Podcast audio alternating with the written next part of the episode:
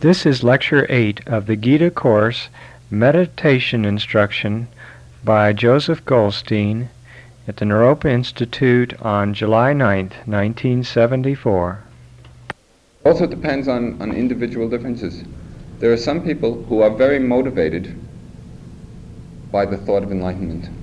I know people who really work hard with that as a very strong goal. Okay, but it's all in balance. They they walk the path and they're right in the present moment. But still, that that awareness of the possibility of freedom is what motivates them. Some are not particularly motivated by that. They're motivated more by an understanding, by wanting to understand what's happening right here and now. Right. So it depends on temperament and what kind of individual motivation we, we each have.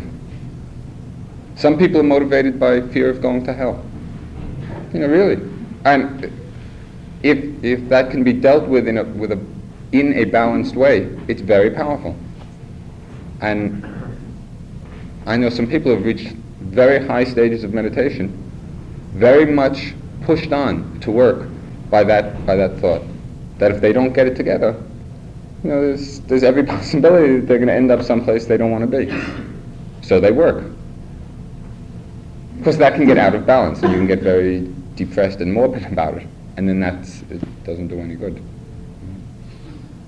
So it's all it depends on temperament. I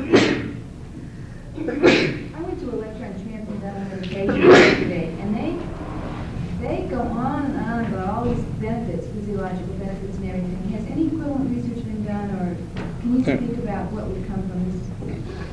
The thing is, it's not, as I said, at the meditation centers, like in the East, there are lots of case histories, just lots and lots of people being cured of all sorts of things. Things which seemingly, like TB and cancer and, uh, uh, you know, you name it, and arthritis. But that's really not what's important. You know, what's important is the development of insight and understanding and wisdom. So it's not it's not emphasized very much, but just taken as a byproduct of the meditation. I think part of their reasoning is probably because they part of their package deal to appeal to Right. people who want to speak into this. Like though it's true, you know, those those things do happen. Mm-hmm. But that does not solve the basic problem. You know, so you get rid of a pain in the body. Okay, it's nice. It's nice to be free of pain. But the basic problem of living goes on. Now, what we're trying to do with the development of insight is to undercut the root of all suffering, not just of, of momentary ones. And for that, you have to cut very deeply. You really have to penetrate very deeply into what the process is all about. Are you going to speak about continuing uh, after this course is over? I think the last, the next session. Okay. I've been seeing your notes about different insight meditations, and I was wondering if you might be planning on having one of those in Actually, I didn't put those up. They're put up by people who wanted to organize them. And that's really what it depends on.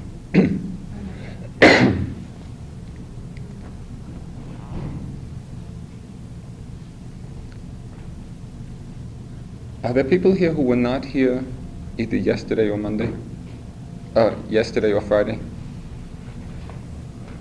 Okay. We'll go over them. Are we going to do some new stuff today? Um, there's some new stuff also.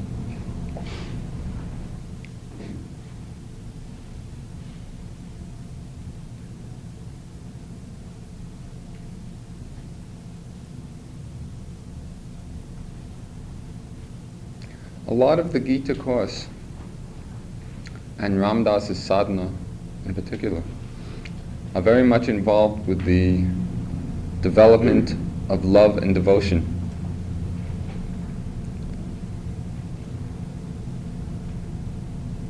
Love is a certain space in the mind.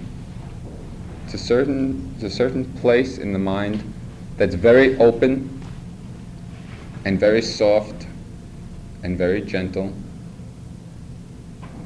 And that place in the mind, that space created by feelings of love, make the mind very workable, very pliable, It's very easy to do things with the mind when it's in that place of love, sending out loving vibrations. So it's a very beautiful complement to the practice of insight. Because if you're in that space and then use it to develop awareness, to develop understanding, it becomes much easier. The development of love opens one up. It opens, it opens up all the knots that are in us. And in that state of openness, it's very easy to then apply the insight, to apply mindfulness to see what it is that's happening. And there is a specific kind of meditation which is developed primarily for the cultivation of the factor of loving kindness. To, to specifically cultivate that state of love in the mind. So we get to that place of openness in which we can then apply insight, apply, apply wisdom. So what we're going to do today is to begin that practice of loving kindness, sending out loving thought.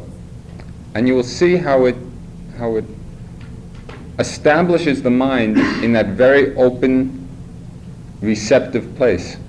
And how easy then it is to practice mindfulness on what is happening there. Because we're all opened up then. There are two ways to develop this kind of loving kindness. One is as a specific concentration technique, which involves a mantra and a visualization, and you can go into very high states of samadhi on the feeling of love. You can reach states of trance and absorption and the jhana levels, very high, high states of concentration on loving kindness. You, you become absorbed in the love. That's not primarily what we're concerned with here that, that requires a very special uh, place and practice. But there's another kind which is the general development of loving kindness. Just sending out loving thoughts universally. That is, generating these thoughts of love not for a specific group of people. I'll send my, my love to them and not to them. Rather, generating it universally, wishing love for all beings without discrimination. This is done, this practice is done by repeating several different phrases expressing loving thought. For example, may all beings be happy. May all beings be peaceful. May all beings be free of suffering, free of pain. May all beings be enlightened. This repetition of these phrases, really feeling what the words mean, getting into the expression of may all beings be happy, and what that means and how you feel in, in doing it. When you sit down for meditation, the first five or ten minutes of each sitting, you should sit and generate these thoughts of loving kindness, just sending them out, sending them out into the universe. May all beings be happy. May all beings be peaceful. May all beings be free of suffering and free of pain. May all beings be enlightened. You can choose any phrases that you feel comfortable with. Just find, find a set of phrases of three or four that feel right to you and which you can get into a natural rhythm with. Okay? It is a mantra. It's a mantra of loving kindness. So you want to be repeating these phrases very rhythmically, but really feeling what the words mean. Okay, really getting into the expression, to the sending out of these loving vibrations. It's a very beautiful practice, and you will see how it sets the mind up in that place of openness. Just opens the mind up. So for 10 minutes or so, we do this practice develop that openness of mind, and then begin the practice of insight, of developing wisdom, we'll see how much easier it becomes. One other aspect of this sending out of loving thought is the clearing of the mind of any kind of tension or disturbance or hostility that we may have that we may have accumulated with other people. Often during the course of a day, either knowingly or unknowingly, we may have hurt or offended someone. So it's very nice when you sit down, just before you begin this practice of, of loving kindness, to ask forgiveness. Just silently, if I have hurt or offended anyone in thought, in word, or in deed, I ask forgiveness. And also to extend forgiveness to anyone who may have offended me. Okay? To ask forgiveness if I have hurt anyone in thought, in word, or in deed. And I freely forgive anyone who may have offended me, either knowingly or unknowingly. And that is a very great clearing of the mind. It just clears away any lingering unpleasantness or tension that, that may have evolved in our relations with other people. And it puts the mind in a very nice place.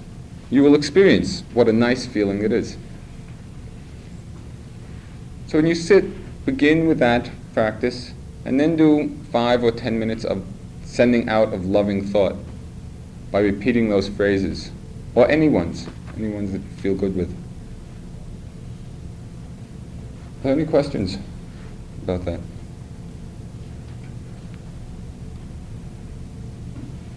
Okay, why don't we sit for about 10 minutes or so doing just that practice? Okay? Repeat the phrases very rhythmically. Just may all beings be happy, be peaceful, be free of suffering, may all beings be enlightened. Really feeling what the words mean. Are you going to indicate then for us to go on to the next level, or are we going to break? We're going to break. We'll just do this the asking of the forgiveness and the, and the loving kindness. About 10 minutes or so.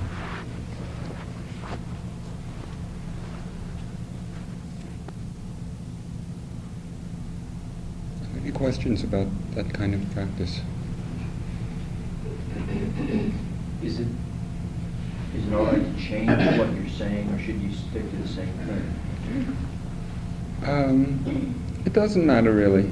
If you if you find a few phrases that you feel good with and repeat them, you'll be adding the effect of a mantra, which makes the samadhi strong. So not only will you be developing love, loving kindness, but also strong one-pointedness. So that rhythm, Also strong, one-pointedness. You know. But it, it, it's loose. You know, you want to just open up. What if, um, re- regarding forgiveness about someone who's offended you, is saying it over and over, I mean, like, I really felt like Wendy, the the old her ego is like, you know, right there. Right. Um, how do you help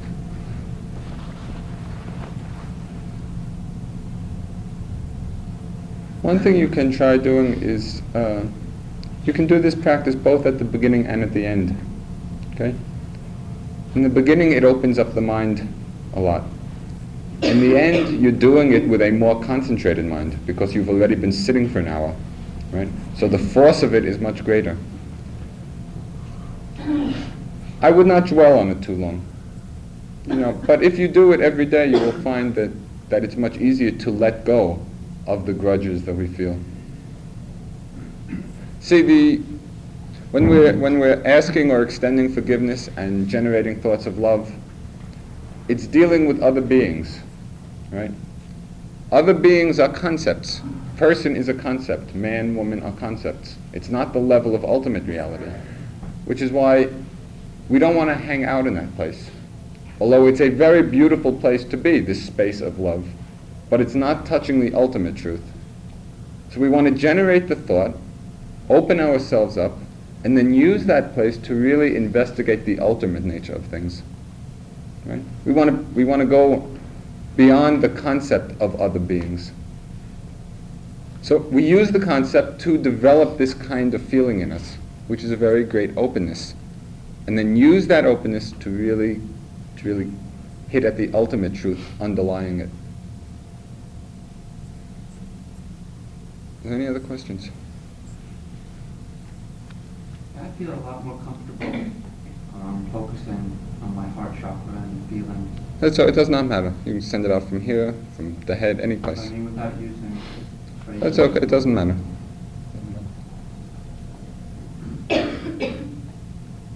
Okay, last week, in the beginning of the week, we discussed the five hindrances, those five mental factors, and how to make them the object of meditation when they arise. Today we're going to do discuss the five spiritual faculties, which are also five mental factors. The five factors of mind, which are a help on the spiritual path. In fact, they constitute the spiritual path, the development of these factors. The first one is devotion, or faith, or confidence. Just confidence in what we're doing, or devotion in what we're doing. That factor of mind can also be begun to be developed in devotion to another being. But it's not the other being which is important, it's the devotional quality of mind which is important. The development of that particular mental factor. And it's a big help on the path because when devotion or faith or confidence is strong, it overcomes the hindrance of doubt. Right? If you have strong faith, strong confidence, doubt does not work very much because you have that faith in what you're doing. So it's a very important factor to cultivate. But when it becomes very strong in the mind, when there's strong devotion or strong faith, then that very quality of mind should become the object of meditation. We should become aware that at this moment, devotion is strong or faith is strong. Otherwise, it gets out of balance and we begin to identify with the devotion. We begin to get attached to it. And then it is no longer a help. As a mental factor in itself, it's a spiritual faculty. But it's only through being mindful of it when it arises that we allow it to work and to evolve properly. Otherwise, we get into the place of I'm feeling such great devotion, all centered around the I concept, which then just becomes another hindrance. So when devotion is there, or faith or confidence, when it becomes predominant in the mind, we should just be aware of it with mindfulness. And just observe that quality of mind. Let it unfold as it will, without identifying with it, without getting attached to it. Okay? It's a very nice place to be in that place of devotion. But that's not the end. It's only a means to, to develop insight, to develop further understanding. So we don't want to get stuck in it. We want to develop that spiritual faculty and use it for, for the development of understanding. And that only comes about through being mindful, through being aware without getting attached to it, without identifying with it, merely observing that devotional aspect of mind when it arises. It's the first one. The second spiritual faculty is concentration, which means one pointedness of mind. This concentration gives strength to the mind. Without some degree of one pointedness, it's very hard to penetrate into anything. The mind stays very scattered and superficial. So we have to develop the power of samadhi, the power of one pointedness. When that, when that is strong in the mind, when, when you're sitting down and you're feeling very concentrated, that very state of mind should be made the object of the meditation so that we don't get caught up by it. We don't start identifying, oh, I'm very concentrated now, and what a great yogi I am because my mind is not wavering in the whole trip. Commenting, reacting to the concentration. We just want to observe it. It's a mental factor working in its own way. It has the function to keep the mind steady on the object, that's all. Concentration or samadhi is not I, and it's not me, and it's not self. It's an impersonal, impermanent mental factor. So when it's present, we should be aware of it. We should be mindful of it so that we don't get attached and we don't identify with it. Samadhi is a very, it's a very um, alluring factor because it brings great bliss, great happiness. And there are very many yogis who develop very high states of samadhi and get caught by the happiness. They just hang out in that place. It's like going on vacation someplace. You go to a very beautiful place and you stay and you enjoy yourself. Then you come back and you have to go to work again. You can develop the concentration to a very high degree, be in this very blissful place, and you stay there and you stay there, and you come back and you're right back where you started. So we don't want to identify with it, we don't want to get attached to it. It's an important factor to cultivate. When it's strong, we should be mindful of it. We should be aware that at that moment, the factor of concentration is strong. Not taking it to be I or self or mine. It's just a, it's just a faculty of mind working in its own way. Okay, there's devotion, there's concentration. The third spiritual faculty is effort or energy. Energy of mind, effort of mind. And that is the root of all progress, of all growth of understanding. Nothing happens without an effort. It's very wishful thinking to think that enlightenment or freedom or wisdom or understanding is just going to drop down to us. It's not. It comes it comes through making an effort. But effort too is just a mental factor. It's not I and it's not self, and there's no one who's making the effort. It's merely understanding the functioning of that particular mental faculty. Right? It's the factor of effort which is making the effort. So when we're involved, when the mind is very energized and feel very inspired to, to be mindful, which is what the effort entails, it's not effort to do anything except to be mindful. When we feel that effort, that energy strongly, we should be mindful, we should be aware that at that moment the factor of effort or energy is present so that we don't identify with it. We don't start thinking, oh, I'm making this great effort now and enlightenment is going to come. That's an identification, an attachment with that spiritual faculty. Right? It's a mental factor only. It's not self and it's not mine. It's merely a factor working in its own way. So when it's predominant, that should become the object of the meditation so that we don't get caught up by it. We don't begin identifying with it as being self.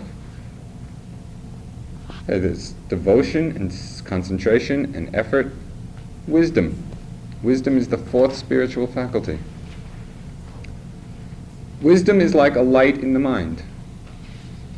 If you go into a room and the room is all dark, completely black, you cannot see anything. Right? All the objects are obscured by the darkness. You can't see what they are or how they're working. You just stumble around. If you bring a light into the room, you bring a candle or turn on the light, then everything becomes revealed. You can see all the different objects, you can see how they're all working, you make your way through them very clearly. Wisdom is the same factor in the mind. It's a light in the mind, it's an illumination so that all the different elements of mind and body become revealed. It's like turning on the light inside of us. Right? Everything becomes clear, distinct, illuminated. Not only do we see what is there, but how these things are working. We see the process. But wisdom also is, is an impersonal mental factor. There's no one who is wise. It's just it's just the development of this certain faculty of mind which has the function to illuminate. So we're sitting in meditation and the mindfulness is strong and the concentration is strong and all these, all these profound insights are coming into the nature of our mind and body. We should be aware that at that moment the wisdom factor is present. Right? Not to identify with it, not to sit there thinking, oh, I understand so much and I'm so wise now. Because there's no one behind it. It's merely the working of that particular factor of mind, the illuminating factor. Right? So when it's present, we should be mindful of it without identifying with it, without taking it to be self.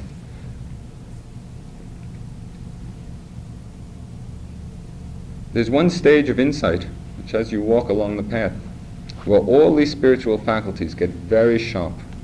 Just so everything becomes so clear and so distinct and it's working so effortlessly And it's, it's a kind of happiness and insight and wisdom that's qualitatively and radically different from everything that ever went before.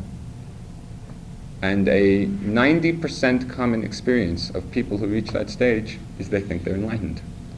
Because it's such a powerful opening up, a powerful clarity of vision,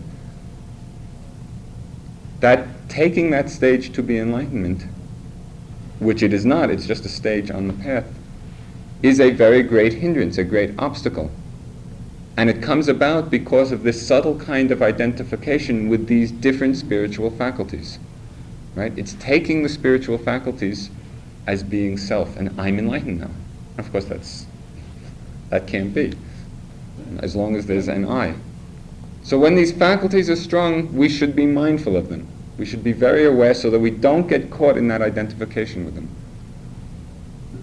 Okay, there's devotion and concentration and effort or energy and wisdom.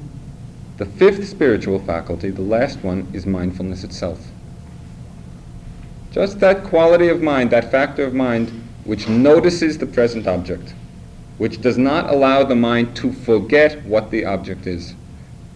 For example, you're sitting and there are thoughts going on. Maybe for two or three minutes, you're not aware that thoughts are going on. Okay? The mind is knowing the thought. The thought is there, but we're unmindful. We are unaware that that is what's happening in the present moment. Mindfulness means picking up moment to moment, remembering in each instant what the object is.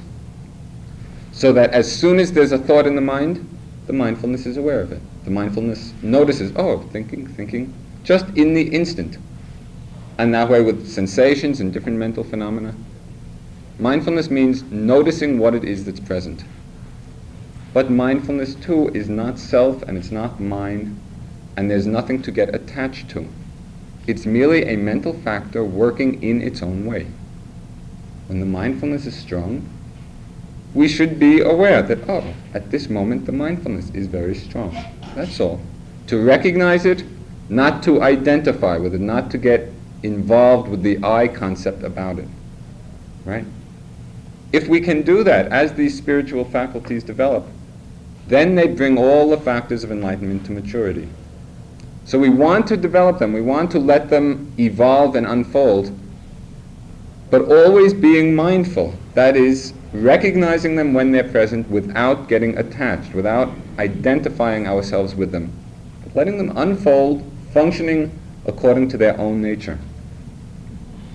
So when we sit now, we start with the breathing and then the awareness of the posture and sensations in the body and thoughts and emotions and the hindrances and these spiritual faculties also.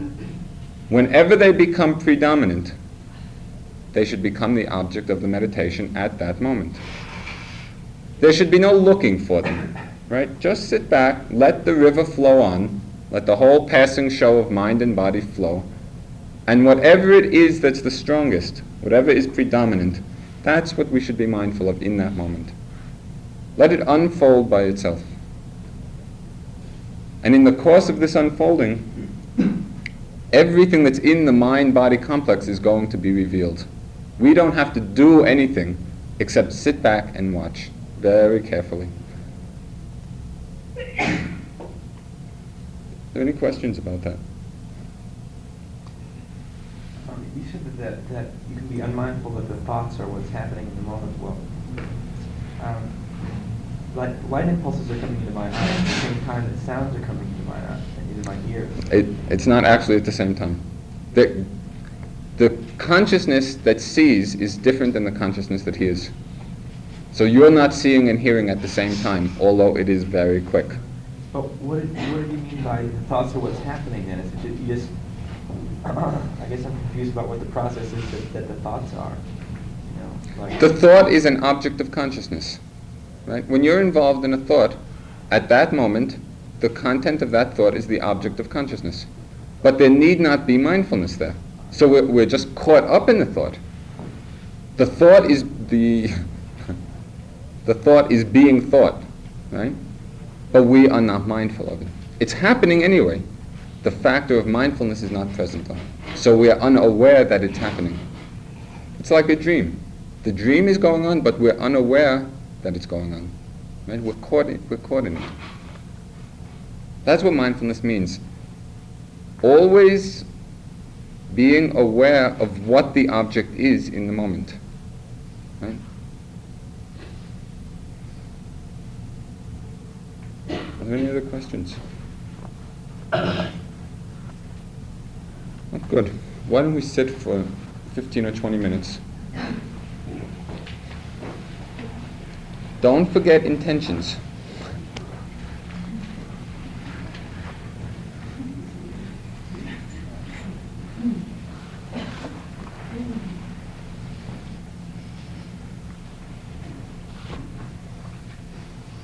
Thoughts of loving kindness.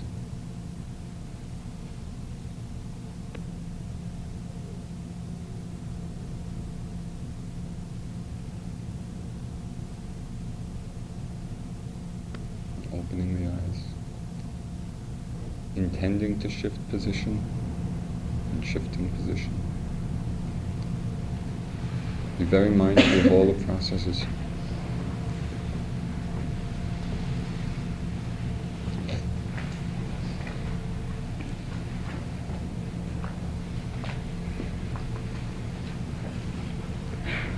You talk a lot about uh, dealing with what's predominant. When I'm watching my breathing, sometimes here is predominant, and sometimes here is predominant. In, in that exercise, it's good to pick one or the other and stay with it because the breath is used um, in a dual in a dual function. One to develop mindfulness, and second to develop samadhi. Right. So if you choose one or the other, the concentration aspect will be developed uh, deeper. So even when, when one feels stronger, stay with the place that you've chosen, and you'll reach subtler and finer levels. See, the breath is a very interesting object because all other objects, as you become, as you concentrate on them, become clearer and clearer, and more and more distinct. When you concentrate on the breath, it becomes finer and finer. And so to, to remain with the, the fine breath as the object, the mind has to get very fine. Right? So if you stay with one and it, it starts to get very subtle, and then you go to the to the grosser aspect of the breath here, you're staying on that on that more gross level. Whereas if you really tune the mind to stay with the fine breath, the mind gets very, very quiet. Sometimes a loud, sharp sound will happen while I'm meditating, and I can feel like I, I can hear it happen, and then an instant later I jump, and like that seems to become that seems to be no mindfulness with that at all. I, I don't really know what's happening. No, that's okay. That, like, there's a lot of uh, reaction of the body to external stimuli. The mindfulness is just not in not jumping, but just in being aware of whatever it is that's happening. In other words, to be aware that you're hearing, and then if the body vibrates, to be aware of the vibration. How how could I? Like I'm not aware of it while it's happening. It's like afterwards I, I find out that I've done it. However, you know, in the beginning, the mindfulness is, is weaker, so we don't pick up as many things right in the moment. But whenever you're aware of it, at that point, be mindful that that had happened. you know. And as the mindfulness develops, it'll be more and more just instant to instant, right with what's happening. But that's what that's what the practice is in developing that.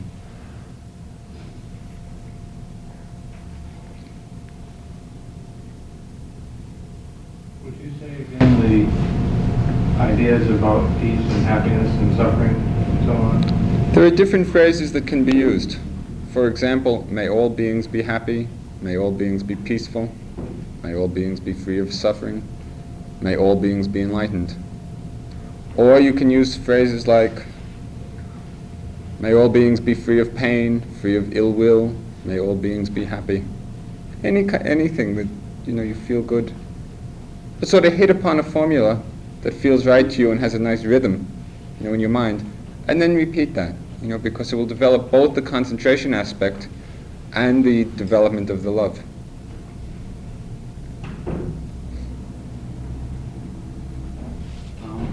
The, ways that I see meditation is important is that it allows the thought, the mind objects to come up to the surface and then to disappear again. But I noticed um, that when I become mindful of a thought, it immediately disappears most of the time. And I'm not sure whether the thoughts are ready to go. If they're not, they'll be back. You know, there's nothing we have to do to to program ourselves as far as a cleansing process. It's, the mindfulness itself keeps the system clearing out, right? So the thought comes, you want to be developing a strong mindfulness because insight comes not from the content level but from seeing impermanence. The whole thrust of the meditation is to get to the point where you can where you can be aware of every object and every moment of consciousness as arising and passing away. It's that flow of impermanence which develops insight. In that process, a lot of the, the content which has been stored is cleared out. You know, because we're not reacting to it anymore. It comes up, we're mindful of it, and if we're not clinging or condemning, it just comes and goes. If it's a strongly conditioned thought or emotion, at that moment it will come and go, and five minutes later it's going to come again. The content's the same. The same. The thought moment is different. Right? So you don't have to worry about if it's still in you, it's going to come again, and again you watch it and it'll, it'll go away. The primary emphasis should be on, on observing the impermanence. Because then what comes doesn't matter. When you're really firmly grounded in the experience that everything is momentarily appearing and disappearing, what it is that's arising and vanishing becomes somewhat irrelevant because it's gone in a moment. You know, and you're just with that flow of impermanence. Does that relate? Um, I find that, well, I find it, e- it better for me, better for my concentration, if I keep keep um, concentrating on my breath rather than um, when I pain pain, pain. It just seems that my concentration, like, you know, if I just ignore it completely, it seems like I can, and and, and I. And when I find myself, you know, going from my breath to other things and then coming back, I don't find it my concentration to stay as strong. Okay, there are two things involved. That's fine. So if you feel comfortable with just staying on the breathing, stay on the breathing. But concentration and mindfulness are two different factors, right? The breath is a concentration meditation primarily. You need a certain degree of one pointedness in order to develop mindfulness in order to be aware of all the different objects with a concentrated mind, with a sharp moment to moment mindfulness, you have had to develop a certain minimal amount of samadhi, which is why staying on the breath is fine. You, you, know, you, you build up that power of one pointedness. But sometimes just sit and practice this choiceless awareness, because that will cultivate the mindfulness factor, which means m- noticing moment to moment what it is that's happening. Okay? be with the, if it feels comfortable and feels right to just stay with the breathing, that's okay. From time to time, just sit back and then use that concentration which you have been developing to get insight into the process of all things. Right? And you'll, you'll feel when, when that balance is, is uh, when those two factors are brought into a greater balance, the concentration and the mindfulness. There seemed to be something different happening when I was meditating that time, and, and I don't know if I, I don't know if this is what I'm supposed to be doing at all, but um, this time when I was meditating, it seemed that when a thought arose, it, it didn't really particularly matter what the thought was. There was sort of like an aura about what was happening. When, and when I was concentrating on the pain, it was a different aura. And it, it didn't make any difference what the content of it was. But so I started concentrating on what on, on like what the consciousness felt like. Rather and the same thing happened with the breathing. Like I wasn't trying to see the breathing. It was just breathing was happening and it was a consciousness with that too. Is that is like is that right, so there is no rule, right? The only rule, there is no rule, the only rule is to be mindful of whatever it is that's happening. It can be the mindfulness of the consciousness, of the knowing faculty. It can be the, the mindfulness on the object itself. Right? Whatever, whatever happens to be the predominating thing in the moment, that can be the object of awareness. You can, you can be watching your states of mind, you know, in this process. Just don't get involved with them, not, not to identify with, oh, I'm knowing it this way. but just to see the knowing itself as another process. I, the, the biggest difference to me, the reason that, that I thought it was significant was that I wasn't, was that, it, like I wasn't getting attached to the content of anything. when I was doing it that way. But also, you don't want to get attached to the concept of knower, right? Because there's no one behind the knowing process. The knowing is arising and passing away, just like the object. So you can be mindful of that knowing, but there should not be involvement or identification with it. Just to observe the knowing. Keep in mind that always what we're aiming for is insight into impermanence. Right? To see how things are arising and passing away. Whatever the object is, whether it's the physical objects or mental objects or consciousness, to just with a very silent mind observing the flow. When you talk about the observing, um, I find myself um, watching and being mindful, but I'm separating the two. Like there's somebody watching something else. Whoever's being mindful is watching. Right. Actually, there's no one who's being mi- mindfulness is a mental factor which works in a certain way. It functions so as to notice the object. There's no one behind it. In the beginning, when the mindfulness is beginning to be developed, there is an effort required, right, to be mindful. The effort also is not self. It's just another factor. But at early stages, there's a subtle tendency to identify with the effort to be mindful. We're not really seeing the effort as just another mental factor, but identifying. So it feels as if there's someone who's doing it. Actually, there's not. It's just this interplay of mental faculties. I feel like it's not someone who's doing it, someone's watching.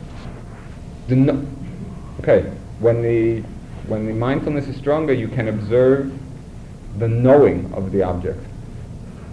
Right? Before that, before we observe that knowing process, there's a there's a very subtle identification with consciousness itself.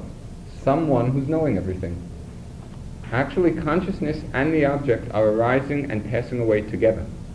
Just arising and passing away. A new moment of consciousness. The knowing of the sound is a completely different mind moment than the knowing of a sight. It's happening very quickly, this oscillation, this, this arising and vanishing.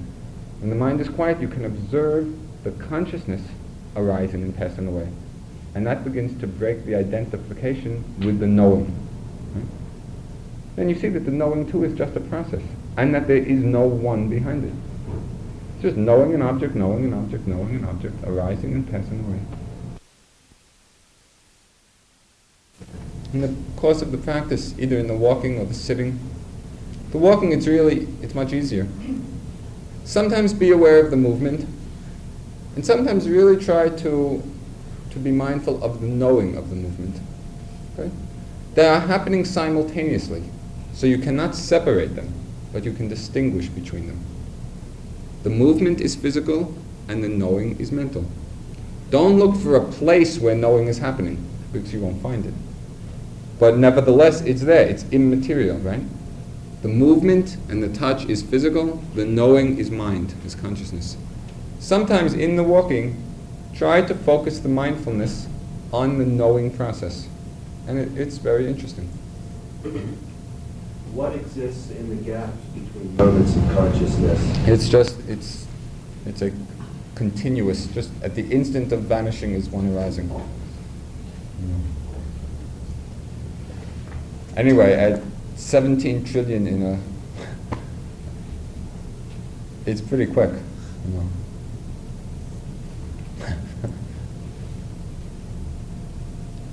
I feel like you just spoke about this, Franz. I'm still not sure. Uh, if mindfulness is a mental faculty, how, does- how does one be mindful? Mindfulness. When actually it's one mind moment being aware of mindfulness in the previous one. Right? In other words, it, this mind body process is a continual succession of moments. Right? Mindfulness works in being aware of the previous object. But it happens so fast that for practical purposes it's simultaneous. But in fact, what's happening is you're aware of the previous object having arisen and passed away. It's very quick, and it's experienced as being just aware in the moment, you know, because it's a very, very rapid process. So when mindfulness is present, you are aware that that faculty is strong. But it's a different mind moment. It's one mind moment being aware of the previous mind moment as being very mindful. Okay? How, how does that fit in with the concept that there is no real time and that it's all now? Where do you find the conflict? Well, in, in, in saying that there are mind moments, there, there's time and sequence. The experience is always in the present. Right? The content of the present experience can be something that has already occurred, but it's happening now. It's not. The experience of the past object is in the present. And there's always just the present as far as experience. Is there an actuality in past and Past is a past is a concept. It's a concept which is derived from a whole class of objects. For example, you have a memory or or thoughts about plans or imaginings. These thoughts are happening now. They're happening in the present. But we, we categorize those class of thoughts as being past or future. Right? But it's happening in the, in the present moment. So the experience is just always of the now. The past and future are concepts which we create out of this certain class of thoughts, like memories and, and planning.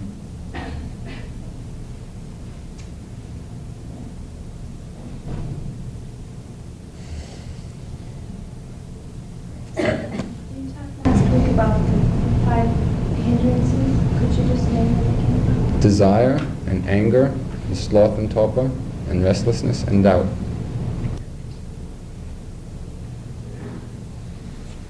I have some thoughts that trigger off a flood of emotions, but I don't know what, I don't have labels for the emotions at all, just feelings. Would you say the thing to do is just do something like feeling, feeling, feeling? Right. The label is not what's important. It's the experience of what's happening. Be aware of them and without identifying with them. Just, uh, the thought is the cause, the emotions are the effect, and it's all just this impersonal process going on. And if you're mindful, they come and go. One pointedness focus, focus on the moment, or is it something more like mindfulness that focuses on things that just happen? No, they took one pointedness is that function of the mind which keeps the mind steady on the object. In the moment. Right. It's all, it can only be in the moment because that's what's there. You know? Mindfulness is that which re- which remembers what the object is, and so there are two different functions. One is the steadying factor, and one is the recollecting factor. Recollecting of the moment, not of the past. In the walking meditation, I find one problem it, so as not to bump into people, I have to sort of open my eyes. And most of the time, I prefer to keep my eyes mostly closed. And I find it rather disconcerting to have to remember to not bump into people and look around. Is there a way around that at all? One is to walk in a place where there are no other people. you know, these these rooms are not. This is not the best situation for doing the walking meditation. Um, but always remember that the whole meditation practice is one of developing mindfulness. So if you're in a situation where there are a lot of other people and there's that consideration, when that arises, you should be mindful of it. There's nothing wrong with taking that as the object of the meditation. The thought arises not to bump into people. Oh, thinking, thinking. It's as good an object as the walking. Right? You don't want to you don't want to discriminate between objects because they're all equal precisely because they are all impermanent. And it's seeing the impermanence which develops wisdom. You can see impermanence any place, right? On any object at all, externally, internally, mind, body. Everything is part of the flow. And what we want to do is become aware of that process of arising and vanishing of all phenomena. So wherever you look, it will be okay. whatever object.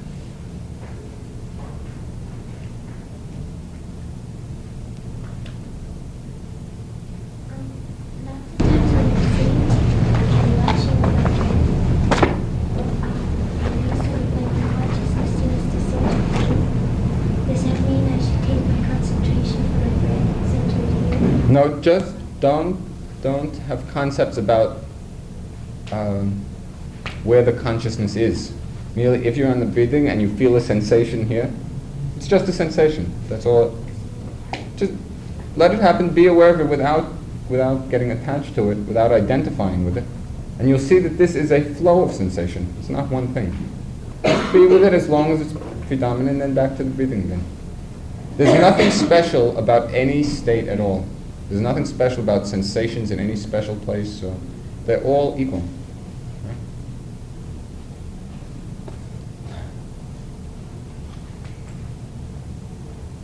Um, When you were talking about mindfulness in the previous slide, um, could you, could you go into more? It does. That's really.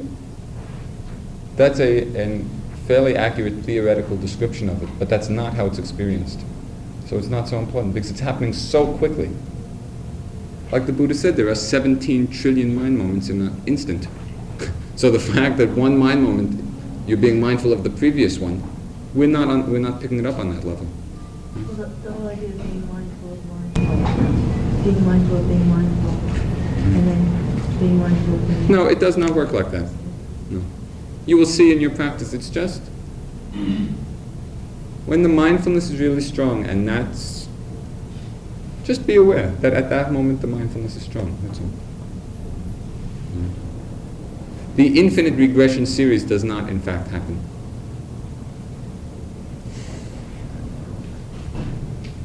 Sure. Yes.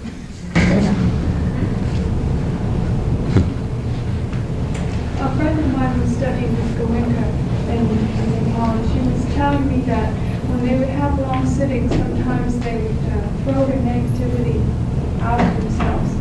And he would like take their negativity and give good feelings back to them, love feelings back to them.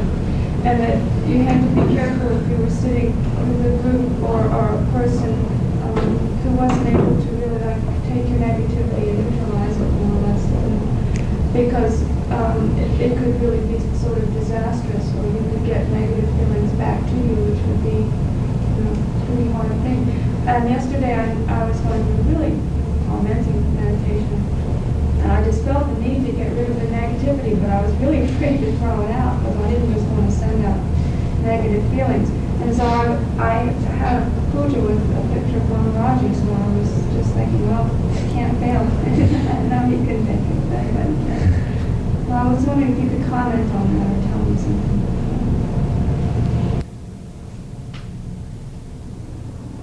But one thing is, it's not so helpful to get involved in the concepts of what's happening. That whole description is a whole is a whole concept, right? It's a conceptual picture of, of negativity being thrown out and somebody neutralizing it. Actually, what's happening is just a succession of arising and passing away of different states. If you're mindful, then, then you remain unaffected.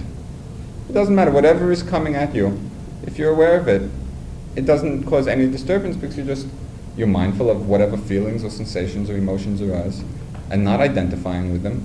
So it doesn't matter. It can be negative, it can be positive, it can be love, it can be ill will. They're all equal if you're mindful. So you're just watching them all come and go. So the whole practice is really the development of that kind of mindfulness. You know, you don't have to worry about the transmutation of energies. Is, isn't continuity of the mind important? Continuity of mindfulness. Right. At every moment, you should be mindful. Well, you say mindful, as if I understand what that word means. Mindfulness means noticing at each moment what the object is without clinging, without condemning, without identifying with it. Can't you have continuity of the mind moments that go back in infinite regression? to where you're still remembering a question that was asked by someone about the concept of time, which you answered in terms of be mindful, and there's no, there's no continuity. But I'm still remembering in continuity thoughts that lead back to a question where Sure, right. There is a continuity of the answer wasn't satisfied. Right. And I was trying to figure out where the dissatisfaction lay in, you know, the uh, question and answer. Right. I don't exactly know what you're asking. No. I don't either. You know, it's not, it's a mistake to think that these processes are happening randomly. Is it- There is a continuity of process, and there's a whole memory, a whole memory system and, and perceptual pickup where we remember things, and so we have available for us a whole storehouse. But what do we do with that still? There is nothing to do except to be mindful of what is happening in the present moment. This is what we are doing storehouse. We're not doing anything. We're letting the whole process unfold just as it will. We're not trying to control this mind body process. We just want to be aware of how it is unfolding. In other words, no control, no saying, I'm going to think about these things and not think about these things. Whatever comes up, choiceless awareness. Just to stay in the present moment, being mindful of whatever presents itself. But this discussion group has some kind of control. When we're on the thought level, when we're on the concept level, we can we can deal with a certain kind of communication, right? The meditative level, then there's no there's no control. It's just sitting and watching. It's two different levels of mind. There's the there's the level of silent awareness, and there's the the thought conceptual level. When you're in that level of thoughts, you're very much involved in content. Right? Which is what we're involved in. Right, exactly, exactly. But this is, this is not primarily the meditative level. The meditative level is where you're sitting and just being aware in the moment of what's happening without choosing. Can't you meditate in this level? If you're very mindful. Generally, when people are involved in talk, generally, they're not so mindful. But it could happen, it could happen. Who's to, Pardon? who's to judge the happening? Who's to what? To judge the happening What does that mean? of mindfulness. I mean, this is not a mindful moment. It, it depends on the mind. If you are mindful, you're mindful, and if you're not, you know, if the mindfulness is well cultivated, it will be there. If it's still weak, probably in this situation, it won't be. There's no, there's no external rule. It all depends on one's own evolution of mind. Right in this room, there are many, very many different levels of consciousness happening. You know, and it depends on, on what each of us bring to each situation. That's why the sitting practice, the, the meditation practice is so important because in the beginning of the development of mindfulness, it's very difficult to stay moment to moment aware of what's happening when we're doing a lot of different things on the thought concept level. So we practice, we sit down, or we restrict our activities and really devote an intensive effort to a silent awareness. Right?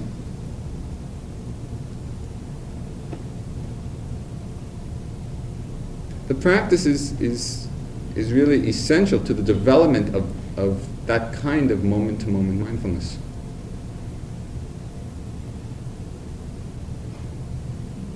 I don't know if that Yeah. relates at all Well, it to what you said. something else.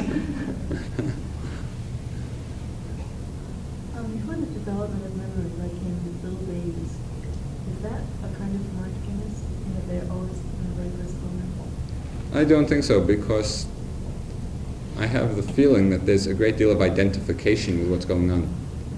Every time there's, there's hunger, there's the identification with the hunger and the screaming. You know, mindfulness means being aware of what's happening in the moment without the clinging, without attachment, without aversion, without identifying.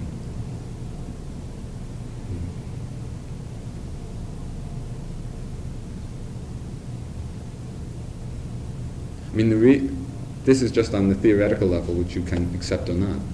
But it's said that, in fact, the reason we are reborn is precisely because we weren't so mindful in our in our dying moment. right.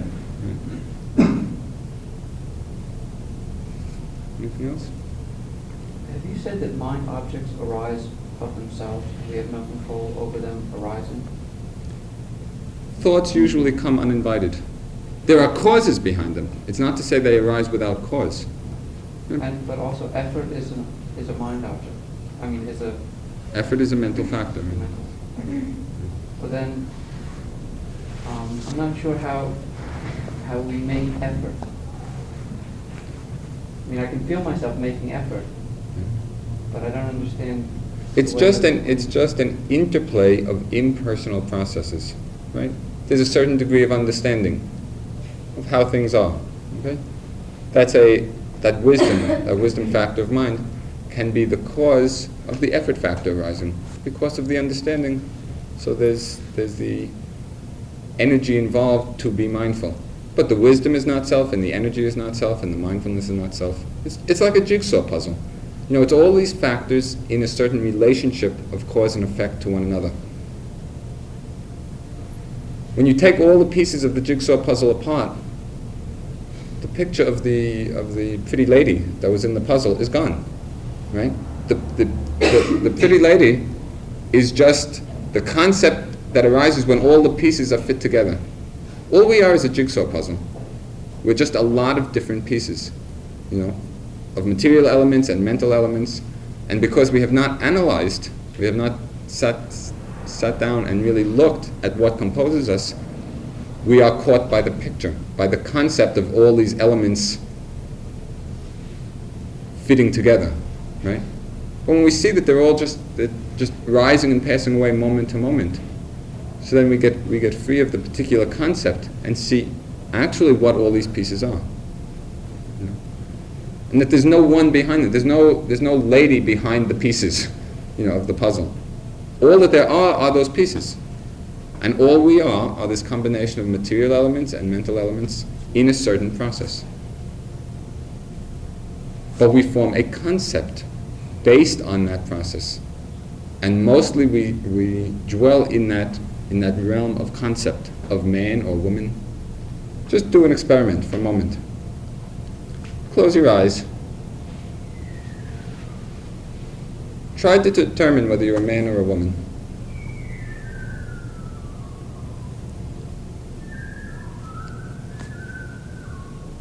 Very difficult. Because all you feel are sensations.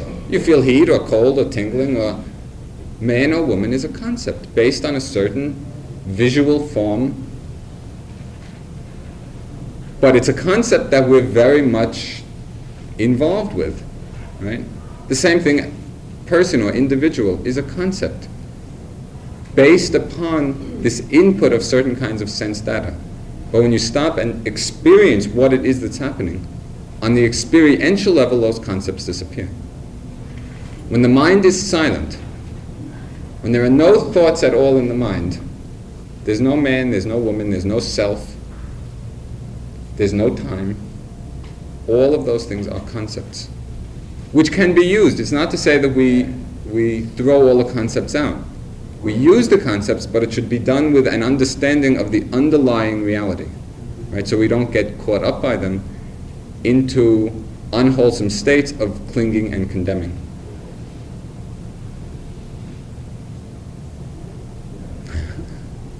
Hear what you're saying, but I still feel like I'm experiencing that I'm deciding. Okay, that feeling should be made the object of mindfulness. It's identifying with that particular feeling that I'm making the effort. Whereas actually that's just another feeling. So when you have that sort of reaction to what's happening, make that very reaction the object of the meditation. And look at it, and you'll see that that too comes and goes. In other words, there's no, no corner you want to back yourself into from which you're observing everything else, because the very corner is part of the process that's arising and passing away. It's letting go of everything, not having any place to stand at all. And whenever you feel yourself standing in a certain place, make that place the object of the meditation. And you'll see that that too is, is coming and vanishing. There's one, one uh, level of experience in the meditation where whatever you turn your attention to, you see it as dissolving. Just instant to instant, everything is dissolving. Consciousness, objects, mental, physical. Very microscopically, dissolution is happening. And it's very much like being on the side of a cliff that's crumbling away, and you're trying to hold on to something, and every time you try to hold on, that very thing crumbles away too. Nothing to hold on to at all. All you can do is, is be with the flow. No place to stand, no place to grasp at, nothing to be attached to. Because it's all just coming and dissolving. In the Diamond Sutra, there's one line which contains the essence of all the teachings of the Dhamma. And it says, develop a mind which clings to naught. Develop the mind which does not cling to anything whatsoever, not to, not to consciousness, not to objects, internal, external, to let go completely. And that's what the meditation is about. So whenever you feel yourself identifying with any aspect at all, either of the effort aspect or the mindfulness, wherever you feel that kind of holding, make that very thing the object of meditation. And you will see that that too is, is impermanent and impersonal. Right? Letting go all around. Just, just freeing ourselves on all sides.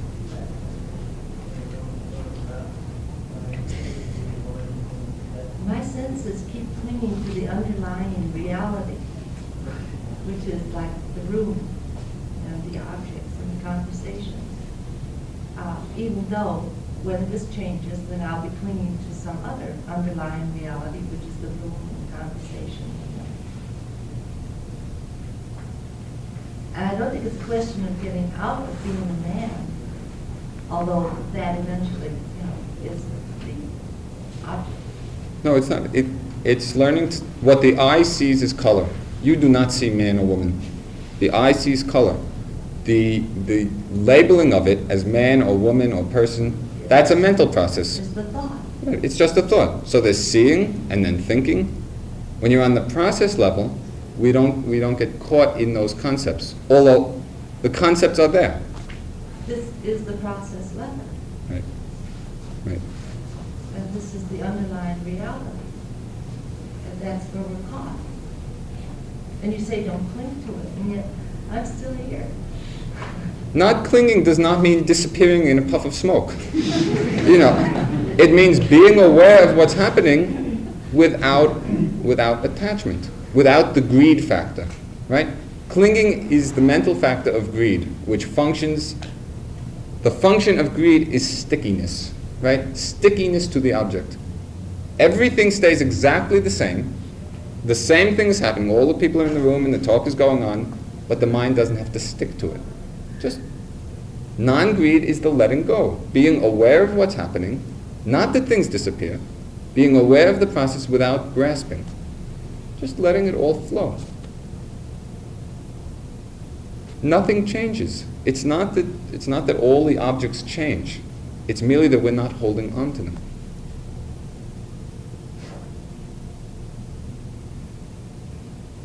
I like your analogy of the jigsaw because I can look at um, what I've done previously is look at the puzzle put together. And instead, if I just stay with the pieces, um, and that, that jigsaw puzzle represents my desires and attachments, if it's all put together. But if you just stay with the pieces. Exactly, exactly. That is, ex- when we're with, when we're with the picture, we get caught in all sorts of, oh, that's nice, and that's not nice, and that's, you know, I want that, and I don't want that. When you're with the pieces, not only, it's a, not only is it a three-dimensional jigsaw puzzle, but it, it's also operating, it's also in motion, in the sense that everything is, all the pieces are arising and passing away. So not only are they pieces, but they're, they're in process, right? And when you're on that level, no, we're no longer caught on that content concept, right? And the mind stays very balanced.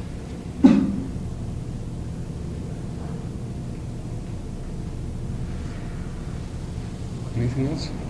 This sounds very familiar to me. Um, in psychology, there was a, a argument between the structuralists who believe very much elements of sensation, when you're talking about. And the Gestalt psychologists that felt that the natural unit, that the natural unit of consciousness or experience should be the data. And like what she was saying about the floor being real and solid, it seems to me to be a more natural unit of No. experience. There when you say the floor is being solid, there are two different things involved there. One is the feeling of solidness, which is real. The other is the concept of flaw which we put onto that feeling of solidness. Flaw is a mental concept. Flaw does not exist, except as a concept. What exists is the, the feeling of hardness. Right? Right, yet that feeling of hardness is not really, it's a passing and a, Right. it's a reoccurrence of Right, feeling of right, solidity. right. But what I'm saying is that this technique of meditation is not as, actually, I'm not saying this, I'm just, Right. that the technique of meditation is not as natural a process as our experience of this, that we're doing something, um, just like we're analyzing the process. No, not. The, the meditation is exactly the experience of this. It's the experience of the different elements as they present themselves of hardness and of softness and of hearing and of seeing and of thinking and of emotions. It's exactly being with the experience rather than staying with the concept about the experience. Does the experience ever get to the point of hardness, hardness, hardness, awful and hardness? The conscious experience. Like, like the theory is that it comes and it goes. Right. It's passing. Well, what I'm asking is, with meditation, do we get to a place where we experience the on and off of the hardness? Sure, sure. That's what it's all about. It's starting with the picking up of the hard, where the primary, the primary uh, data is the experience of the different elements, right? So you feel hardness or softness or heat or cold, and the whole, the, the mindfulness is really picking up on those distinct elements, right? When the momentum is built up, those elements remain the same, but the mindfulness sort of makes an intuitive leap and picks up primarily the process of them.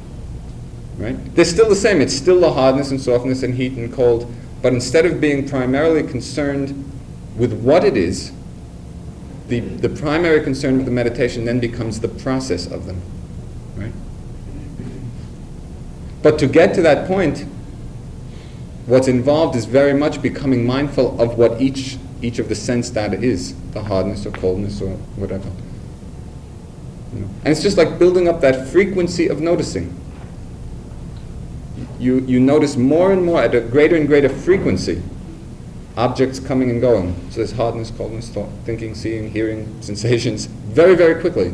And you get to a takeoff point where the frequency, the momentum has built up so much that it's all just flowing by itself then. And you're really aware of that flow of impermanence. But still, it, it's what is impermanent is exactly these different elements. See, the whole idea is to get on the experiential level rather than the thought level about what things are, but to experience what's happening. Up until that level, don't you need the continuity of the thought process before you can, you know, let it all flow? What do you mean by the continuity of thought process? I mean, can't you take the thought process, which is this random element that's uh, happening all the time, and have a continuity of thought, like in terms of a one-pointedness? Right, but if you're, if you're involved on that thought level, that moment you're not experiencing what hap- what's happening. You're, you're in the concept about what's happening. But the experience is also happening at the same time. No, they, consciousness does not have two different objects at the same time. So if you're thinking about something, at that moment you're not experiencing it. What's happening at that moment is that the thought is happening. But the experience and thought are alternating. Okay, you don't want to you don't want to get stay in the words about things. If you're thinking, to be aware that you're thinking. If you're experiencing some sensation, to be aware that you're experiencing it. Not to go, for example, you experience heat in the body. Okay, you pick up the heat. Then the mind goes off on a whole trip. Oh, I'm feeling hot, and I wonder what this means, and maybe I'm getting enlightened. And if you if you stay on that whole associative train of thoughts, at that moment you're not aware that you're thinking, and you're not aware of the heat. What can I be aware of cause and effect? That very much is is part of the development of insight. You see an intention to stand, and you stand. The intention is the cause, the standing is the effect. And you see that on a, on a more and more subtle level in the whole mind-body process. The things in the body are causes for effects in the mind, and things in the mind are, are causes for effects in the body. So they're almost simultaneously happening in each one. It, it's, it's, a, it's, it's not at the same moment, but it's, there's the cause and there's the effect. And within that, there's a continuity. Sure, there's a continuity. There's a continuity of process. Right. And that's important, I think. It, it- it's there. It's not, it's not important or not important. That's how it is. Is it important to understand that it's there? The understanding comes not from thinking about it. The understanding comes from that, from the experience of the flow. In other words, we're not primarily engaged in an intellectual understanding of what's happening. We want, no, that's very secondary because there are lots of people who read all the books and understand all the theory and do not understand the Dhamma. You know, the understanding comes intuitively from a silent mind, not, not from the intellectual level. When you experience the continuity of process, then you will understand it, not thinking about it. And you can only experience how that process is working by sitting down and being mindful moment to moment. That kind of intuitive wisdom is not the result of, of a thought process. It's the result of a silent experience of what's happening. Right? And out of that silence comes, comes that intuition that, oh, this is how it is. There is a continuity of process. You know? But that's, that's based on your experience then. And then the Dharma, then that understanding comes from yourself and not from, not from external sources. You know, one of the things my teacher said very often was that the Buddha's enlightenment was his. It's not mine. And really it doesn't help me, except as a pointing out of what I have to do. Right? Each one of us has to get enlightened or has to, has to start observing the process for himself. And to know what somebody else said, it does not help very much. It, it's purely secondhand. So what we have to do is sit down and just experience these things for ourselves. That's why it does not, you can, anything that's said in these classes, it's completely irrelevant whether you believe them or not. It, it just makes no difference at all. The important thing is sitting down and seeing for yourself what it is that's happening.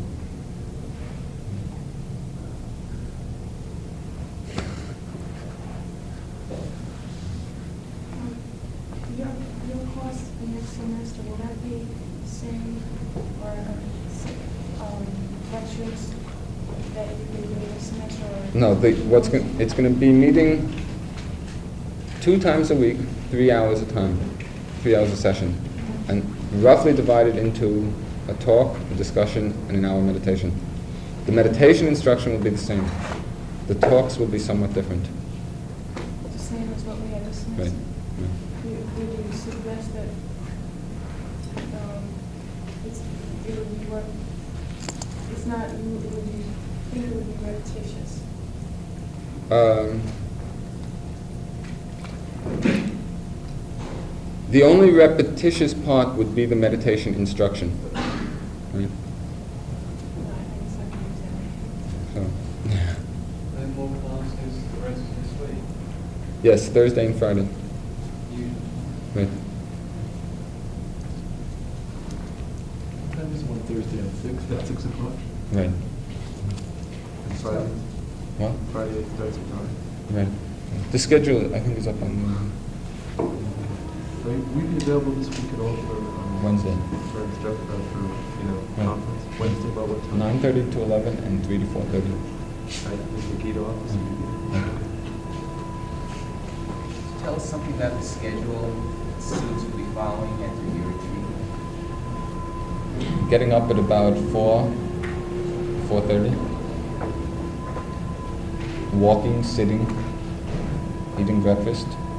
Walking, sitting, walking, sitting, eating lunch. Walking, sitting, walking, sitting, tea. This be up to you, whether you, how much you walk or sit, or will it be set periods of? There'll be some group, there'll be some group sittings and some time where you're just doing it, you know, individually. But things like uh, yoga, exercises, will that be or Uh? If somebody wanted to do like 10 or 15 minutes a day, it would be okay. It's not, it would not be encouraged to get into a whole yoga trip. Right? You'll find that as two things. One, in doing a lot of walking, like there's walking after each sitting. So that means the walking is quite a few hours a day. You will find that that keeps the body, you know, reasonably together. Um, also, as the concentration improves, the body gets very light. right? And, and people in, with very good samadhi can stay for days just sitting in one position without movement. Right? They're in a state of samadhi. It's just, it's just energized by light, and there's no stiffness and no.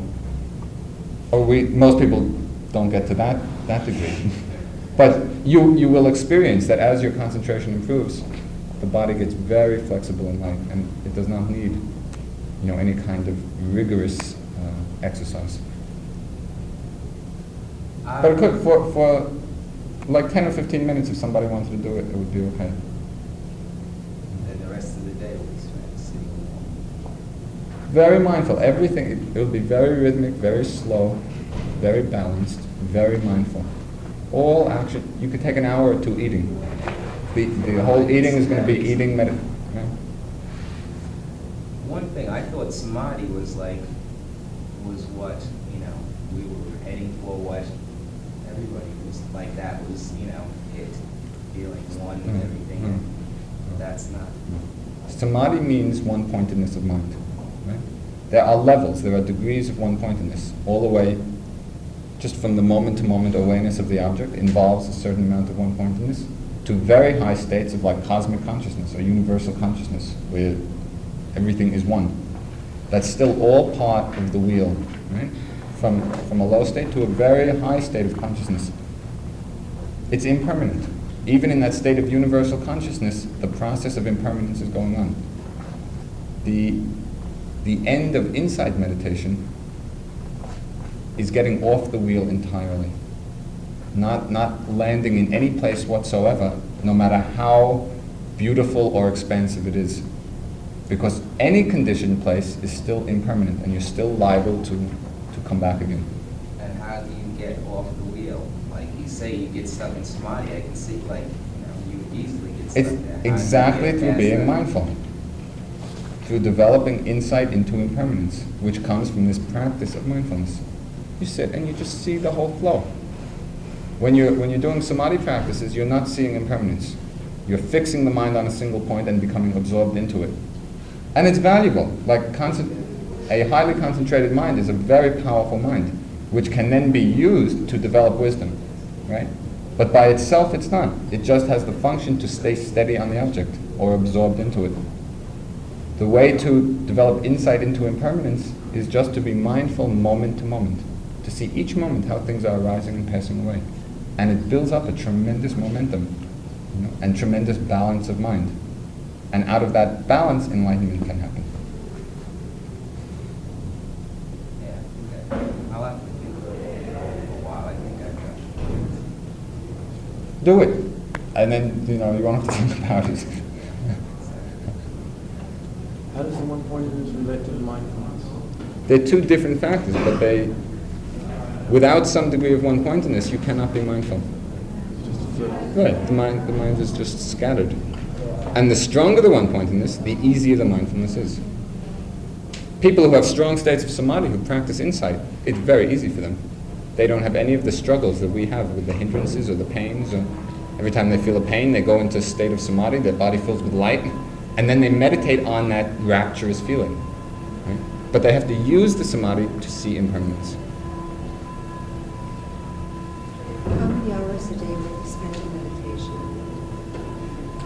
Well,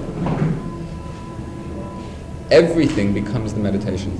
So it's from the time you get up to the time you go to sleep. Will we have time to read or write? No, that reading and writing are really discouraged because that's all the concept level. In other words, this is really a serious effort to penetrate into the nature of things, right? And the way to do that is to stay on the experiential level moment to moment. Now, the example is given. If you want to boil a pot of water, you put it on the stove, and five minutes later you take it off. You put it back and you take it off. It'll take forever to come to a boil. If you keep it on the stove, just in a very short time it's going to start boiling. And it's the same way with developing insight. If you sit for a couple of hours and then you read a book or write a letter and then you sit and then you do something else, it takes a long time. If you really do it intensively, moment to moment, then in a short time you really you really penetrate. And that's that's sort of the, the purpose of an intensive retreat. I had some other questions too. I don't know if you've already asked them. I've just decided I'd like to go. Uh, is the twenty dollars refundable at all if you can't make it? I think so. Yeah. And is there a list of things that I need to take, you know, just provisions to keep us? You won't need food. You'll need like uh, bedding, sleeping bag or something probably. Basically, that's it. Will we sleep outside or inside? No, I, I think I've never been to the place. I hear that there are something like a lodge, a dormitory.